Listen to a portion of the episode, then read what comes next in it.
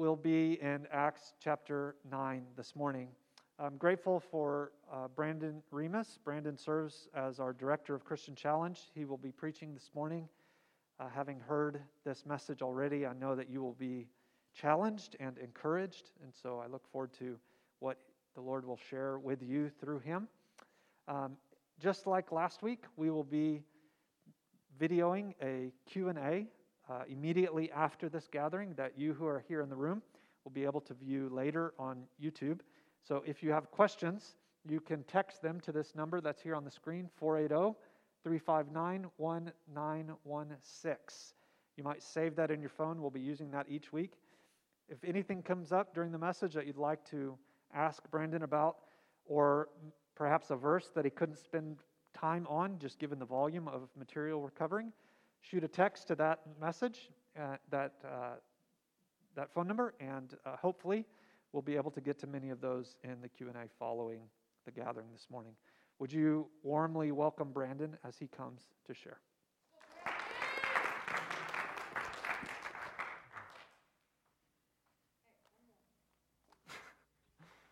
Thanks for that welcome, church.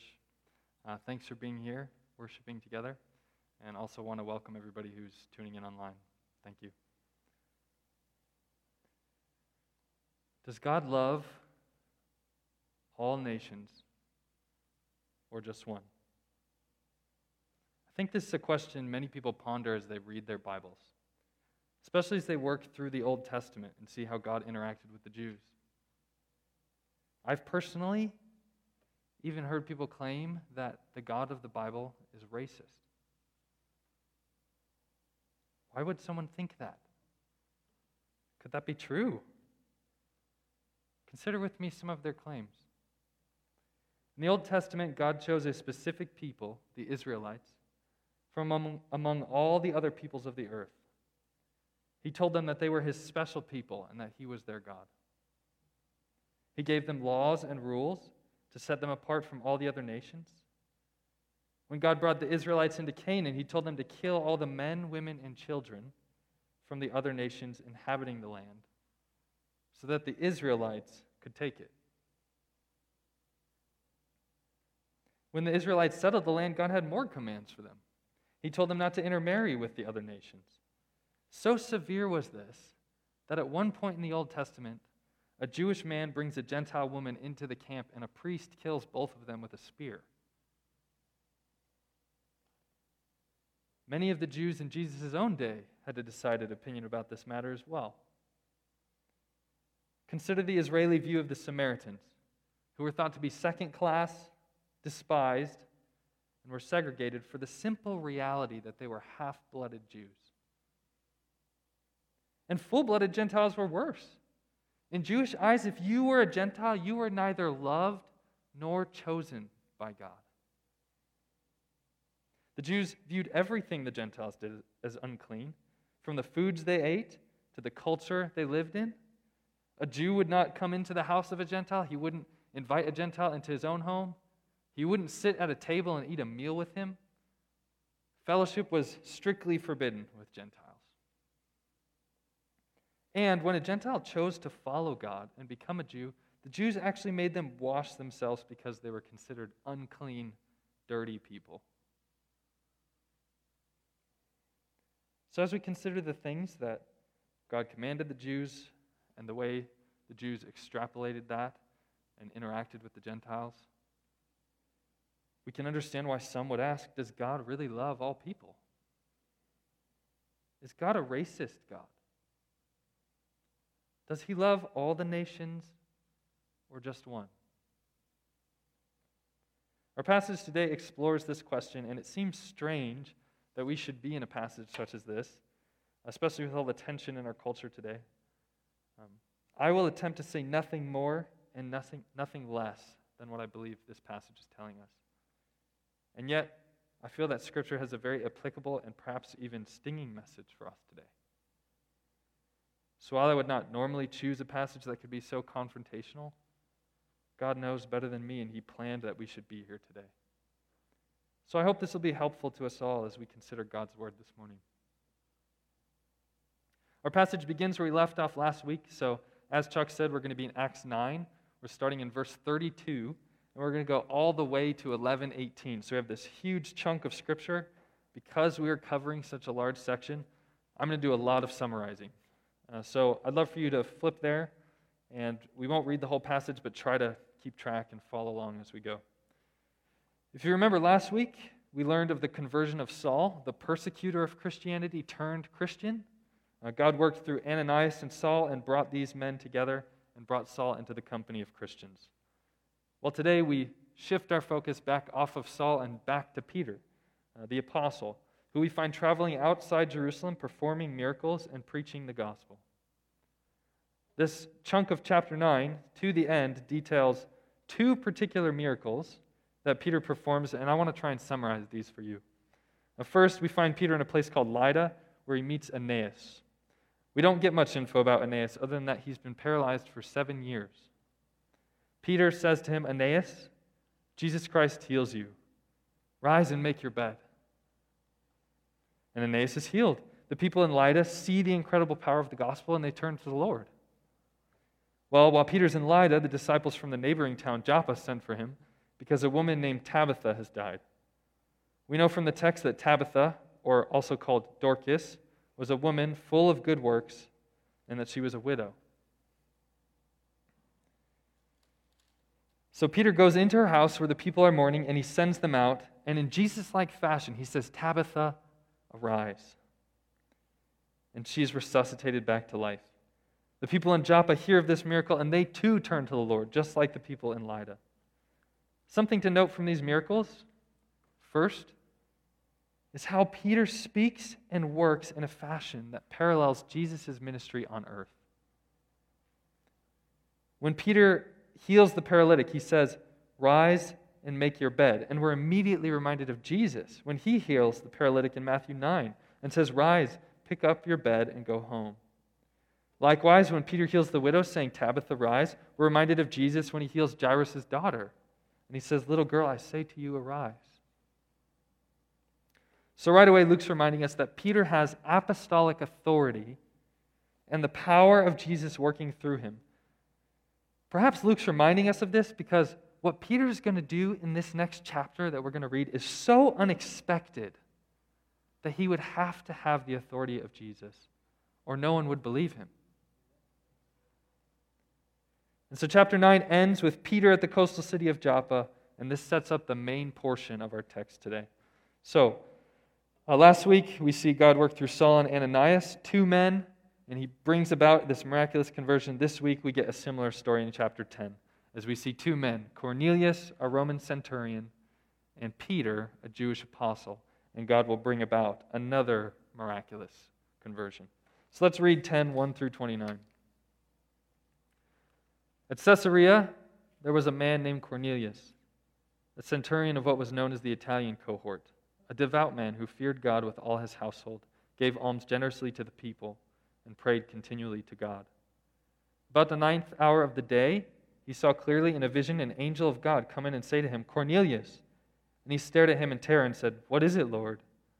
And he said to him, "Your prayers and your alms have ascended as a memorial before God. And now send men to Joppa and bring one Simon who is called Peter. He is lodging with one Simon, a tanner, whose house is by the sea." When the angel who spoke to him had departed, he called two of his servants and a devout soldier from among those who attended him. And having related everything to them, he sent them to Joppa. The next day, as they were on their journey and approaching the city, Peter went up on the housetop at about the 6th hour to pray. And he became hungry and wanted something to eat. But while they were preparing it, he fell into a trance and saw the heavens opened and something like a great sheet descending, being let down by its four corners upon the earth. In it were all kinds of animals and reptiles and birds of the air. And there came a voice to him, "Rise, Peter, kill and eat." But Peter said, "By no means, Lord, for I have never eaten anything that is common or unclean." And the voice came to him a second time, "What God has made clean, do not call common." This happened 3 times, and the thing was taken up to heaven at once. Now, while Peter was inwardly perplexed as to what the vision that he had seen might mean, behold, the men who were sent by Cornelius, having made inquiry for Simon's house, stood at the gate. and called out to ask whether Simon, who was called Peter, was lodging there. And while Peter was pondering the vision, the Spirit said to him, "Behold, 3 men are looking for you. Rise and go down and accompany them without hesitation, for I have sent them." And Peter went down to the men and said, "I am the one you were looking for. What is the reason for your coming?" And they said, "Cornelius, a centurion, an upright and God-fearing man, who was well spoken of by the whole Jewish nation, was directed by a holy angel to send for you to come to his house and to hear what you have to say." So he invited them in to be his guests. The next day he rose and went away with them, and some of the brothers from Joppa accompanied him. And on the following day they entered Caesarea. Cornelius was expecting them and had called together his relatives and close friends. When Peter entered, Cornelius met him and fell down at his feet and worshipped him. But Peter lifted him up, saying, "Stand up, I too am a man." And as he talked with them, he went in and found many persons gathered. And he said to them, "You yourselves know how unlawful it is for a Jew to associate or visit anyone from another nation. But God has shown me that I should not call any person common or unclean. So when I was sent for, I came without objection. I ask then, why you sent for me?" So we have Cornelius and Peter in this passage. 2 men cut from very different cloths. Consider first how different they are. The text says Cornelius is a Roman centurion and part of the Italian cohort. The Italian cohort was a group of soldiers who were made up of Roman volunteers. They were soldiers from Italy and especially loyal to the Roman Empire. So Cornelius was himself a true Roman, a soldier, and more than that, a centurion. Centurions were put in command of 100 men and made 5 times the income of a normal soldier. So Cornelius was also a wealthy man, a man of influence. To any nationalistic Jew, Cornelius would be seen as the enemy. He was their conqueror. Meanwhile, we have Peter, who was a civilian. Peter was by trade a poor fisherman before being called by Christ to be a disciple. He was a devout Jew. He would have known the laws of the Jews and how they interact with the Gentiles. He may not have had the same anger towards the Romans as some of the Jews, but he certainly wouldn't have loved his conquerors either. And I think from the text we see that Peter does seem to have some sort of internal reservation, maybe even prejudice against the Gentiles, which is why God tells him, "Don't hesitate when you see that the messenger that I sent is a Roman soldier and 2 Roman servants. And so we have 2 men, a rich man and a poor man, a soldier and a civilian, a Roman and a Jew. Enemies. And yet, God was about to break ages of discrimination between these 2 men who should never be talking to each other by the power of Jesus Christ and his gospel. Perhaps the strangest part of this section, though, is Peter's vision. So let's think about that for a minute. He's praying when God shows him this sheet descending from the sky with all sorts of animals. And God tells Peter to kill and eat. And Peter's horrified by this. He says, "No, Lord, I've never eaten anything common or unclean." As we know, Peter has a history of saying no to God. And in response, God tells Peter 3 times, "Don't call common what I have made clean." What God's doing here is he's abolishing the Old Testament food laws. Jews were not to eat anything unclean. This included animals like pigs or vultures because they ate dead things. As part of God's holy people, the Jews were supposed to be holy. This involved a regimented diet that reflected that, amongst other things. But when Christ came, he fulfilled the law and no longer required sacrifices or Jewish rituals. So the moral laws of God continue, but the ritualistic portions of the law pass away. Well, here God breaks down the food laws, but he also does something else. God uses this vision to begin breaking down Peter's prejudice against the Gentiles. Let's look to the text and see how God does this. First, we see Peter doesn't understand the vision. He doesn't know what it's about. He's perplexed. God begins helping Peter understand the vision by connecting it to these Gentiles who are seeking him. And I can only imagine what Peter saw and what he thought when these men came. A Roman soldier, 2 Roman servants. These are the men you sent me to go with, Lord? And God knew he'd be surprised, which is why he told Peter, don't hesitate. And I can only imagine what it was like as he traveled with them. And he heard about Cornelius, a man who really did love God, who really did try to do right by the Jews. And to hear about this vision that Cornelius had. And then Peter's thinking about his own vision. Maybe God can use the Gentiles. Maybe there's something bigger going on here. And by the time Peter gets to Cornelius' house, we see that. God has changed his views on some things because he plainly says in verse 28, you yourselves know how unlawful it is for a Jew to associate with or to visit anyone from another nation. But God has shown me that I should not call any person common or unclean. So we see God working on Peter's heart. And Peter asks Cornelius then, why did you send for me? And this is where things get good. So let's read some more. We're going to go through the end of the chapter. And Cornelius said, 4 days ago about this hour, I was praying in my house at the 9th hour, and behold, a man stood before me in bright clothing and said, Cornelius, your prayer has been heard and your alms have been remembered before God. Send therefore to Joppa and ask for Simon, who is called Peter. He's lodging in the house of Simon a tanner by the sea. So I sent for you at once, and you have been kind enough to come. Now therefore, we are all here in the presence of God to hear that you have been all that you've been commanded by the Lord. So Peter opened his mouth and said, truly, I understand that God shows no partiality, but in every nation, anyone who fears him and does what is right is acceptable to him. And as for the word that he sent to Israel, preaching good news of peace through Jesus Christ, he is Lord of all. You yourselves know what happened through all Judea, beginning from Galilee after the baptism that John proclaimed, how God anointed Jesus of Nazareth with the Holy Spirit and with power. He went about doing good and healing all those who were oppressed by the devil, for God was with him. And we are witnesses of all that he did, both in the country of the Jews and in Jerusalem. They put him to death by hanging him on a tree, but God raised him on the 3rd day and made him to appear, not to all the people, but to us who had been chosen by God as witnesses, who ate and drank with him after he rose from the dead. And he commanded us to preach to the people and to testify that he is the one appointed by God to be judge of the living and the dead. To him, all the prophets bear witness that everyone who believes in him receives forgiveness of sins through his name. While Peter was still saying these things, the Holy Spirit fell on all who heard the word. And the believers from among the circumcised who had come with Peter were amazed, because the gift of the Holy Spirit was poured out even on the Gentiles.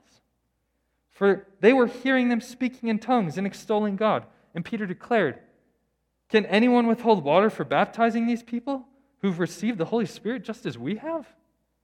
And he commanded them to be baptized in the name of Jesus Christ. Then they asked him to remain for some days. What an incredible moment in the history of the church.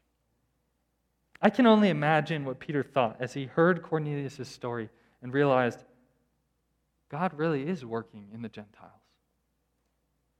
And then he turns and sees all the faces of these Roman people, of Cornelius' family and friends, who have never heard the gospel and are waiting for him to share this news with him. Can you see their expectant faces, church? And then to see Peter finally understand what's happening. And he begins his sermon overwhelmed with compassion, saying, truly, I understand that God shows no partiality, but in every nation, anyone who fears him is acceptable to God. And so God converts Peter. Not to Christianity, but to seeing that the Gentiles are included in the plan of God. Peter then preaches the gospel to these people. As he's speaking, the Spirit falls on them.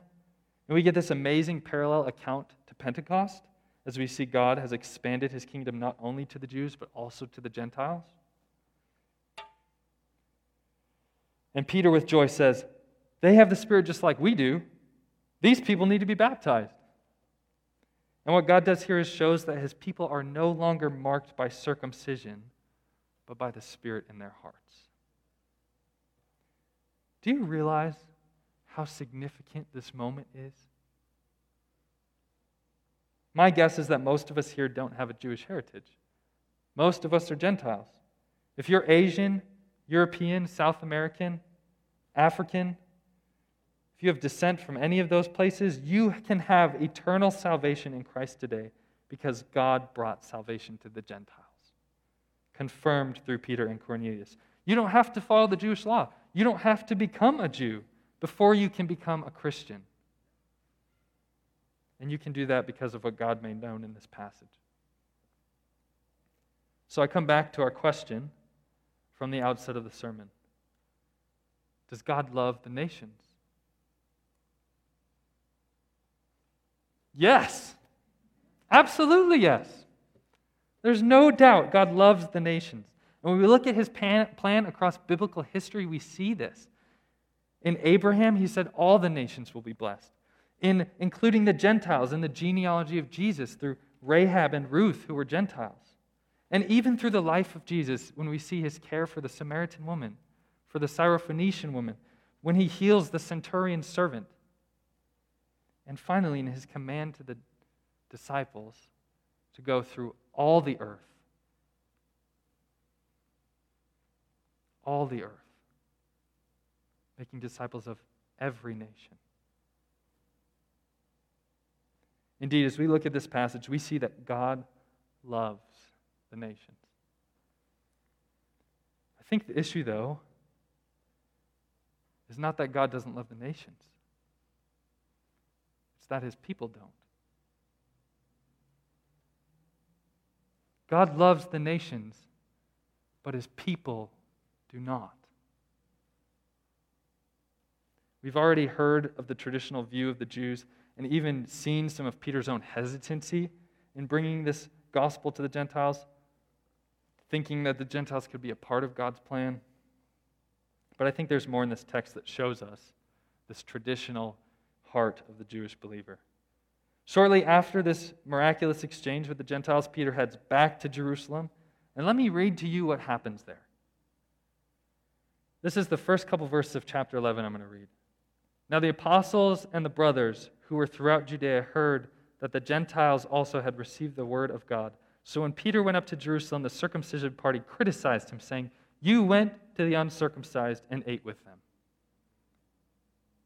The first response Peter hears after this miraculous work of God is not, "Amen, God is bringing more people into the kingdom of God." It's no. Peter gets criticized. "Peter, you went to those unclean people and you ate with them. What are you doing?" The gospel is for us, Peter, not for them. God chose our people, Peter, not those people.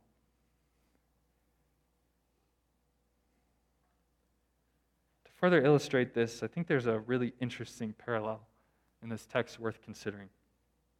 It's almost as if God anticipated this objection and carried the hand of Luke to make distinct comparisons between Peter and the prophet Jonah. Allow me to explain. Jonah, if you remember, was a prophet of the Old Testament commissioned by God to take the message of repentance to the Ninevites, who were Gentiles. Jonah refused because he thought the Ninevites didn't deserve the mercy of God. In fact, he was so bitterly angry that God would give mercy to the Ninevites that he took a ship from Joppa to get away from them. Well, God got him back to Nineveh, and he preached his message of repentance. But even after he delivered the message, he sat outside the city in spite, hoping that God would rain destruction on these people. Turns out there are a ton of parallels between Jonah and Peter. For starters, maybe this isn't even a parallel, it's just plain ironic. Peter's real name is Simon Bar-Jonah. It means Simon, son of Jonah. There are more parallels, though. First, Peter and Jonah are both uniquely commissioned to take a message to the enemies of Israel, the Gentiles. Both men are given this commission from the city of Joppa. If you remember, that's where Peter was when he had his vision. That's where Jonah was when he heard his vision and took a ship to get away.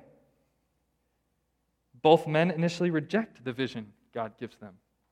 Peter, until he's told 3 times not to call what God has made clean unclean, and Jonah, until he spends 3 nights in the belly of a whale.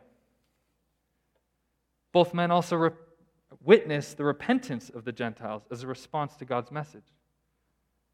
And finally, both receive critique, backlash from their message to the Gentiles by traditional Jewish prejudice. Jonah in his own anger and desire for God to kill the Ninevites, and Peter in the traditional Jewish criticism he receives from his brothers when he goes back to Jerusalem. The main difference between these two men is that Peter's heart is changed and Jonah's is not. As we consider this parallel and the response of Peter's Jewish opponents in chapter 11, I think the text begs the question, what kind of people will we be? God has always desired people from all nations to hear the gospel and be saved. His plan of salvation included everyone from the beginning. But does ours? Is your heart, Christian, broken for all peoples as God's is? Maybe you hear this message and you think, I'm amicable to all people. I want all people to know God, and I don't discriminate, so this doesn't apply to me. But I don't know if it's that easy. Ask yourself some questions. Do I neglect or avoid certain kinds of people and gravitate to sharing the gospel life with others who are more like me? Do I avoid interacting with people who look different than me and act different than me? Christian, do you move towards the international student when you see them in our church, or do you turn a blind eye and keep walking? In my research this week, I came across this excerpt and I wanted to share it with you. Mahatma Gandhi shares in his autobiography that in his student days in England, he was deeply touched by the reading of the Gospels and seriously considered becoming a convert to Christianity, which seemed to offer a real solution to the caste system that divided the people of India. One Sunday, he attended church services and decided to ask the minister for enlightenment on salvation and other doctrines. But when Gandhi entered the sanctuary, the ushers refused to give him a seat and suggested that he go elsewhere to worship with his own people. He left and never came back. If Christians have caste differences also, he said to himself, I might as well remain a Hindu. What a tragedy. I know no one in our church would send somebody away like that. And for that, I am so thankful. But might we fail to engage a person like that?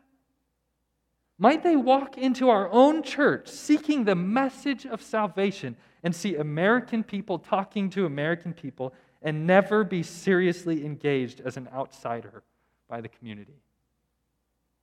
If so, then we are effectively no better than those ushers. And I think this goes beyond race. Not just the international student, not just people of different color, but what about others that the church considers the unclean of society? The Jews thought the Gentiles were unclean. Well, Christian, who is unclean to you? What do you do when you encounter those from the LGBTQ community? How do you treat the Democrat or the Republican? What about the homeless? Man, when I considered my own life this week, I realized the hypocrisy. I said, Brandon, who do you consider to be the unclean of society? The homeless, absolutely. I blatantly avoid talking to them. When I see them, I tell myself, oh, someone else will go talk to that person. I'm going to go talk to Shane Wolf because he's like me. I gravitate towards people just like myself. And why do I do this? Because when I consider deep down, I realize I don't feel like that homeless person is worth my time. I would never have said that out loud. I probably wouldn't even have realized that I felt that way if I had not analyzed my attitude this week. But when I really think about it, I don't understand the homeless community, and I haven't had the desire to put in the effort to understand them. I'm no better than the circumcision party, no better than Jonah, and no better than the ushers who told Gandhi that this place called church wasn't for people like him. So, Christian, who in your community do you see as unclean? It's easy to wag our fingers and shake our heads at Jews in Jesus' day, but what if we are not so different from them? Now, I hope as you hear this, you're taking account of your own soul, that you're considering if this really is you too. Maybe so, maybe not. But I do want to make a clarification in ending our time together. If you're not listening, please listen now. This is not a message on how we all need to go out and try to be less racist or less prejudiced. This is not a message about how we should go in our own strength and try to make ourselves better people and love the outsider. If that's what you walked away with this Sunday, then I've failed you. The strength of the believer to love the outsider never came from human effort, but from gospel power. If we consider Peter's change of heart, it's not because he suddenly realized his sin. It was like, I'm going to work on that. I'm going to try harder to like the Gentiles. Certainly it involved effort on Peter's part, but the text is clear. In verse 28, it says, God has shown Peter no person is common or unclean. In verse 34, God shows no partiality, and that's why Peter now says, I see there is no partiality for those who are acceptable. And when the Gentiles come to faith, it's because God sent the Spirit to save them. God changed Peter's heart, not Peter. And God can change your heart too, better than you ever could. So how do we allow God to change us into a church who loves all peoples like God and desires all nations to know him? I think it starts in recognizing that we were once unclean also. That before Christ's mercy, we were far from God, and our best was dirty rags.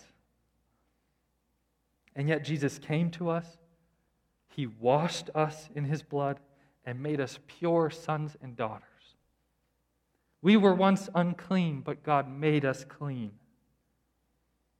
When we recognize that we're not so different from the outsider, the gospel then begins to change us. Peter goes on to recount this whole story to his Jewish brothers in an attempt to explain himself. The rest of our verses in chapter 11 speak to this. And at the end of his defense, he says this: If then God gave the same gift to them as he gave to us when we believed in the Lord Jesus Christ, who was I that I could stand in God's way? When they heard these things, they fell silent. And they glorified God, saying, Then to the Gentiles also, God has granted repentance that leads to life. God gave the Gentile the gift of the Spirit, just like the Jew. And God changed Peter's heart. And believer, God will change your heart too.